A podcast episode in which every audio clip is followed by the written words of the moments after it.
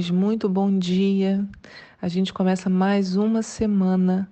Ah, que bom, né? A gente começar a semana com a palavra de Deus, logo nesta manhã.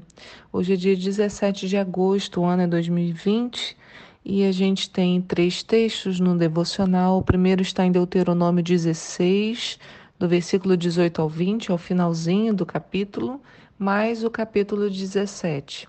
O segundo está em Jeremias dois, que por si só a gente já poderia fazer um devocional só sobre ele. E o terceiro em primeiro Coríntios, no capítulo quatro, o capítulo quatro e o capítulo cinco, até o versículo dez. Bom, a pergunta de hoje é: você costuma ouvir todos os lados envolvidos em uma discussão?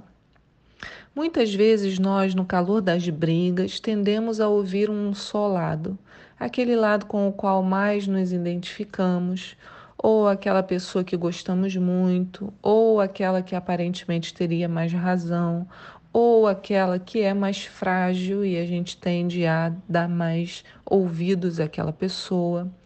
Mas o texto de hoje nos ensina a termos cuidado com isso. Em Deuteronômio dezessete, no versículo seis, Moisés está esclarecendo sobre uma sentença de morte. Toda vez que uma pessoa fosse pega em abominação contra a lei do Senhor, servindo a outros deuses, a condenação dela seria a morte. Bem pesado, não é? Você acha que mudou hoje em dia? A verdade é que a sentença continua valendo. Nós, quando nos afastamos do Senhor para servir a qualquer outro Deus, que pode ser a nossa própria vida, os nossos próprios desejos, o dinheiro, deuses mesmo, né, imagens, toda vez que a gente se afasta de Deus, estamos condenando a nós mesmos à morte, porque não existe vida fora de Deus. Então a sentença permanece. Só que nós hoje temos a chance do resgatador, que é Jesus. Ele se fez sacrifício em nosso lugar para que o peso da morte dos nossos pecados fosse retirado de sobre nós. Mas voltando ao assunto, né? O que Moisés estava esclarecendo sobre essa sentença de morte é como ela devia ser analisada. Então, o que se deveria fazer para aplicar essa sentença? No versículo dois de Deuteronômio dezessete diz assim: se um homem ou uma mulher que vive numa das cidades do Senhor teu Deus for encontrado fazendo o que é reprovável aos olhos do Senhor, transgredindo a sua aliança e assim desobedecendo ao mandamento que hoje te proclamo para servir a outros deuses e prostrar-se diante deles, ou diante do sol, ou da lua, ou diante das estrelas do céu, se isso for anunciado a ti, ou se tu o ouvires, primeiro farás uma acurada investigação. Aí no versículo seis diz: contudo, é preciso que haja pelo menos duas testemunhas para que uma pessoa seja condenada à morte. Ninguém pode ser morto se houver somente uma testemunha.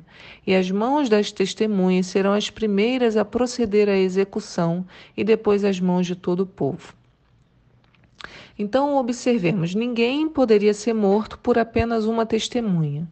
Eu pergunto para nós, né, nessa manhã, e quantas pessoas nós já matamos em nosso coração ou diante de outras pessoas com o nosso julgamento, tendo ouvido apenas um lado da história, só uma testemunha? É interessante que a mão das testemunhas seriam as primeiras a proceder à execução. Isso fica bem claro quando, se eu falo alguma coisa sobre meu irmão, eu sou a primeira a executar a morte sobre ela. Porque eu estou falando talvez de uma coisa que eu não tenha muita certeza, ou porque eu ouvi por alto, ou porque eu analisei sem cumprir o que Deus está falando aqui, né? Vai ouvir as testemunhas, vai buscar outras coisas. Eu já tomo uma decisão ali, então a minha mão, a mão da testemunha, é a primeira que executa a sentença de morte. Interessante isso, né? Em primeiro Coríntios quatro, cinco, Paulo fala a mesma coisa, para não nos apressarmos em julgar. Diz assim: assim nada julgueis antes da hora devida. Aguardai até que venha o Senhor, o qual não somente trará à luz o que está oculto nas trevas, mas igualmente manifestará as intenções do coração. Então é o Senhor que ajudará a discernir o ocorrido. É apenas através dele que as verdadeiras intenções do coração podem ser reveladas. Por isso o texto mesmo ensina que quando as questões para julgar forem muito complexas, elas devem ser levadas aos líderes para que juntos, buscando o discernimento de Deus, possam analisar o caso. Ainda em Deuteronômio dezessete, no versículo oito, diz: quando tiveres de julgar uma causa que te pareça demasiado difícil, casos complexos de homicídios, pleitos, lesões mortais ou causas controvertidas em tua cidade, levantar-te-ás e subirás ao lugar que o Senhor teu Deus houver escolhido. Irás então até aos sacerdotes levitas e ao juiz que estiver em função naqueles dias. Eles investigarão e te anunciarão a sentença. Agirás absolutamente de acordo com as instruções que te transmitirem desse lugar que o Senhor houver designado. Cuidarás de realizar tudo conforme todas as orientações. Farás segundo a ordem que te derem e de acordo com a sentença que te anunciarem, sem te desviares para a direita ou para a esquerda da palavra que eles houverem comunicado. Em muitos casos, é preciso mesmo que busquemos a ajuda de outras pessoas que não estão envolvidas no caso, para que nosso coração não possa, ou não, porque o nosso coração pode nos enganar. É uma vez, e uma vez buscando a ajuda de quem confiamos, confiemos também na orientação dada, como ele disse, né? Cuidarás de realizar tudo conforme todas as orientações. Em Tiago um, dezenove, lemos essa frase que é muito especial. Portanto, meus irmãos, todo homem seja pronto para ouvir, tardio para falar e tardio para se irar. Assim, em qualquer questão devemos estar prontos para ouvir e investigar, como o texto falou, numa investigação profunda e de todos os lados primeiro, não nos deixando ser dominados pela raiva ou pela ânsia de resolver o assunto. Apenas dessa forma, diante das brigas e discussões, poderemos agir como Paulo recomenda em primeira Coríntios quatro, no versículo doze, diz: quando somos ofendidos, abençoamos; quando somos perseguidos, não revidamos; quando, quando somos caluniados, respondemos fraternalmente. Então, hoje, podemos meditar em nosso comportamento, em julgamentos e ações que fazemos pelo nosso próprio braço, sem darmos ouvidos ou tempo para ouvir a todos os envolvidos. É o que encontramos nas admoestações feitas pelo profeta Jeremias ao povo, em Jeremias dois, o texto, como eu disse, maravilhoso do nosso devocional hoje. Diz no versículo treze: o meu povo cometeu dois crimes. Eles me abandonaram a mim, a própria fonte de água viva, e tentaram cavar as suas próprias cisternas, poços rachados que não conseguem reter a água. Quando tentamos estabelecer a nossa própria justiça para corrigir os erros que vemos, certamente também cometeremos injustiças. Somos muito falhos nisso.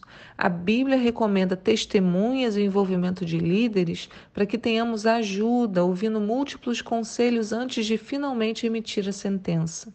Então, como lemos, não apenas buscamos ao Senhor a fonte de água viva, mas ainda estabelecemos outras fontes, e nessas próprias cisternas de independência que não são úteis, porque não conseguem reter a água, isto é, a presença do Espírito.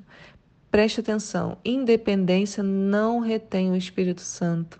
Agir de forma independente faz com que esse poço rachado não consiga reter a água. Por isso, nós temos que ouvir e buscar a a palavra de Deus, a revelação de Deus, antes de sair tomando decisões. Observe isso em sua vida e você verá uma grande diferença. Que o Senhor te abençoe no dia de hoje, no meio das suas questões, das suas discussões. Pare, ouça, respire, ore e aí só depois tome a sua decisão. Que o Senhor te abençoe muitíssimo nesse dia e por toda essa semana, que estejamos cheios da presença de Deus. Mais uma semana, estamos vivos, aleluia! Podemos servir ao Senhor, louvá-lo, bendizê-lo, que essa seja a nossa alegria neste dia. Em nome de Jesus, amém.